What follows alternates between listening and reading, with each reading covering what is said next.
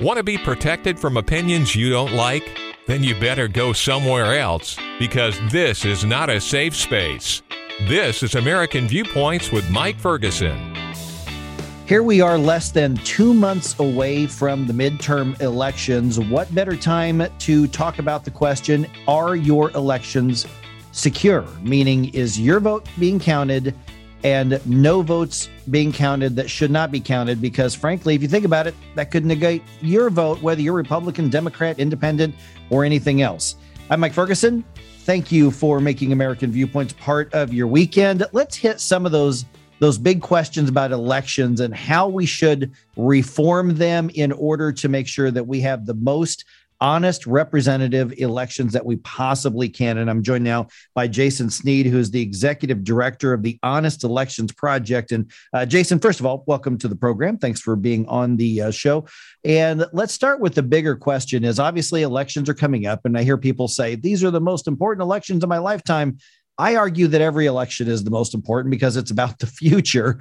But we have a lot of questions uh, over what is and is not fairness in elections. And it seems pretty straightforward, but it's not really a straightforward discussion or debate right now.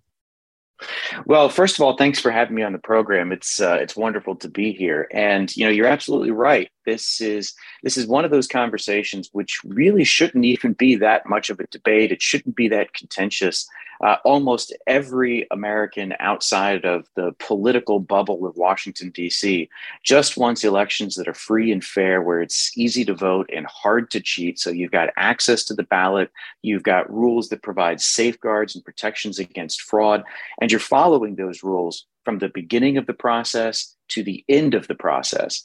But unfortunately, we find ourselves in this really unique moment in American history where we've got two fundamentally different views of what constitutes a fair election.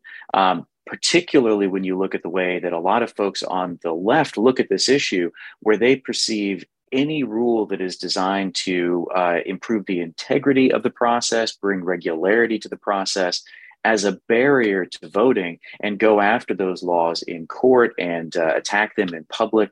It's really unfortunate because, as I said, you know, 90 plus percent of Americans just want it to be easy to vote and hard to cheat.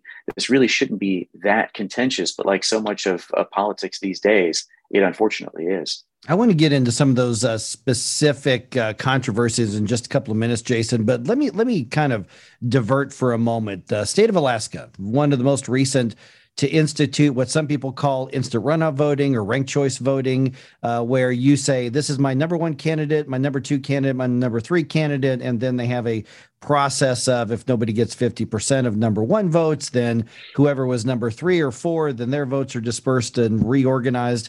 And it's uh, it's kind of a new thing. Some cities are doing this as well. What's your take on ranked choice voting? Because it did result in a surprise in Alaska, but everybody was playing under the same rules. Well, that's right. Uh, so, so ranked choice voting is a new idea. Uh, I actually am not a fan of, of ranked choice voting. I think that it adds a great deal of complexity uh, and uncertainty to the voting process. And there are a lot of negatives that come along with ranked choice voting. Uh, so, Alaska, you're right, just adopted this in, in a referendum in 2020 and just held its first election, which was a, a congressional special election. The results were unusual, right? The, the seat that was being filled in Congress had been held by a Republican for a long time, several decades.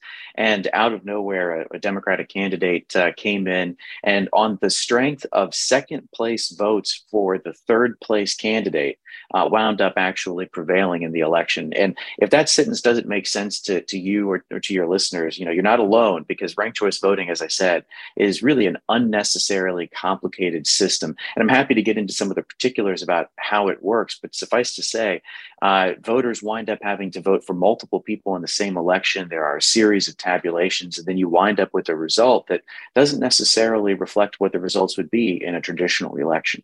We are visiting with Jason Snead from the Honest Elections Project. Um, there was a bill in uh, Congress proposed many months ago that's kind of dropped off the news radar.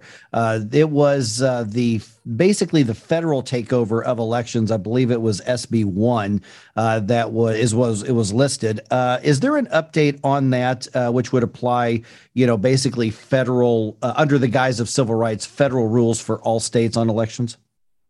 Well, you're right. That bill, uh, HR 1 and S1, really was in a single piece of legislation, a, a, federal takeover of elections. This was a highly partisan bill.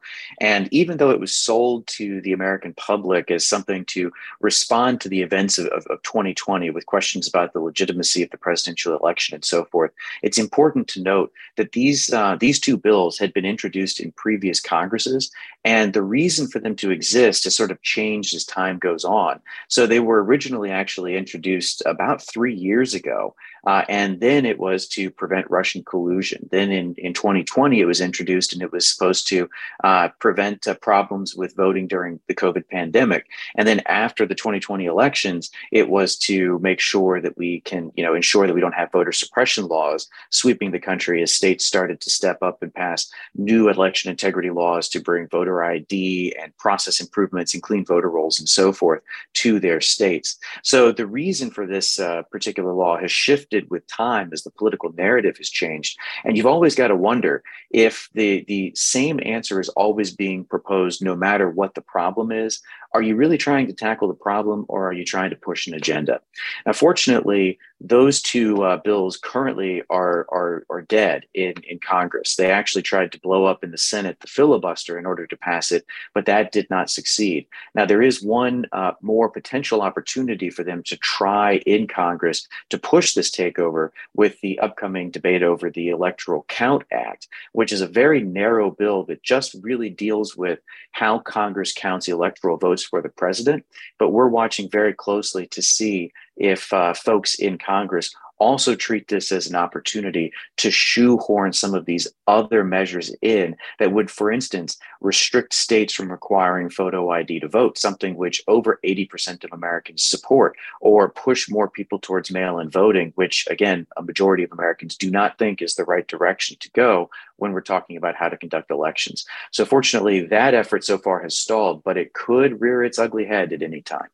Jason, we've got about two minutes left here in uh, this discussion. Uh, well, you mentioned the COVID and uh, the COVID era, and a lot of things changed in some states. Increased mail order uh, voting, allowance of drop boxes, things like that. Uh, now that states are responding with more uh, you know, voter requirements as far as photo ID, voting in person, things like that. Uh, what about the efforts to push back against, say, the elimination of drop boxes, where somebody can just drop off a, a ballot and and uh, or they can collect ballots from some places and bring them in themselves? Because that's still actually used in some states, but a number of states are getting rid of that at this point. Well, that's right. Some states are moving away from drop boxes. Other states are just providing some very common sense and straightforward regulations for drop boxes. Uh, one of the things that we saw in 2020 was that states that had never used drop boxes for mail ballots suddenly started using them en masse. And it was sort of the Wild West. This was the case in Georgia, for instance. And what the Georgia legislature did this year was say, look, if we're going to use drop boxes, they're going to be monitored, they're going to be secured properly, they're going to be rolled out across the state evenly. So you don't have for instance atlanta with a drop box on every corner and then other uh, more rural counties with no drop boxes whatsoever. We're going to bring some evenness to the state. And we're going to make sure that these boxes are available uh, during routine hours so you can't you know use them at two o'clock in the morning.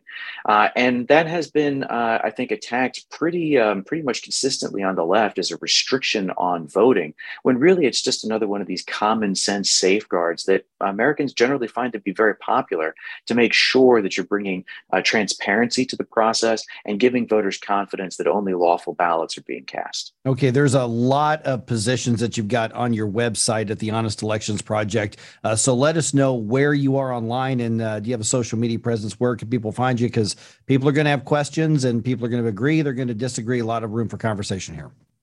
Well, I'm always open for that conversation. Uh, and so I do encourage folks to check us out at uh, honestelections.org. That's our website. And we do have a presence on Twitter and Facebook at Honest Elections, where you can see all the latest stuff that we're working on and get our take on all the latest election news in America. All right, uh, Jason, thanks for the time. Thank you very much. Just ahead here in a few minutes, uh, the new CPI inflation report came out this week, and man, those numbers are not pretty.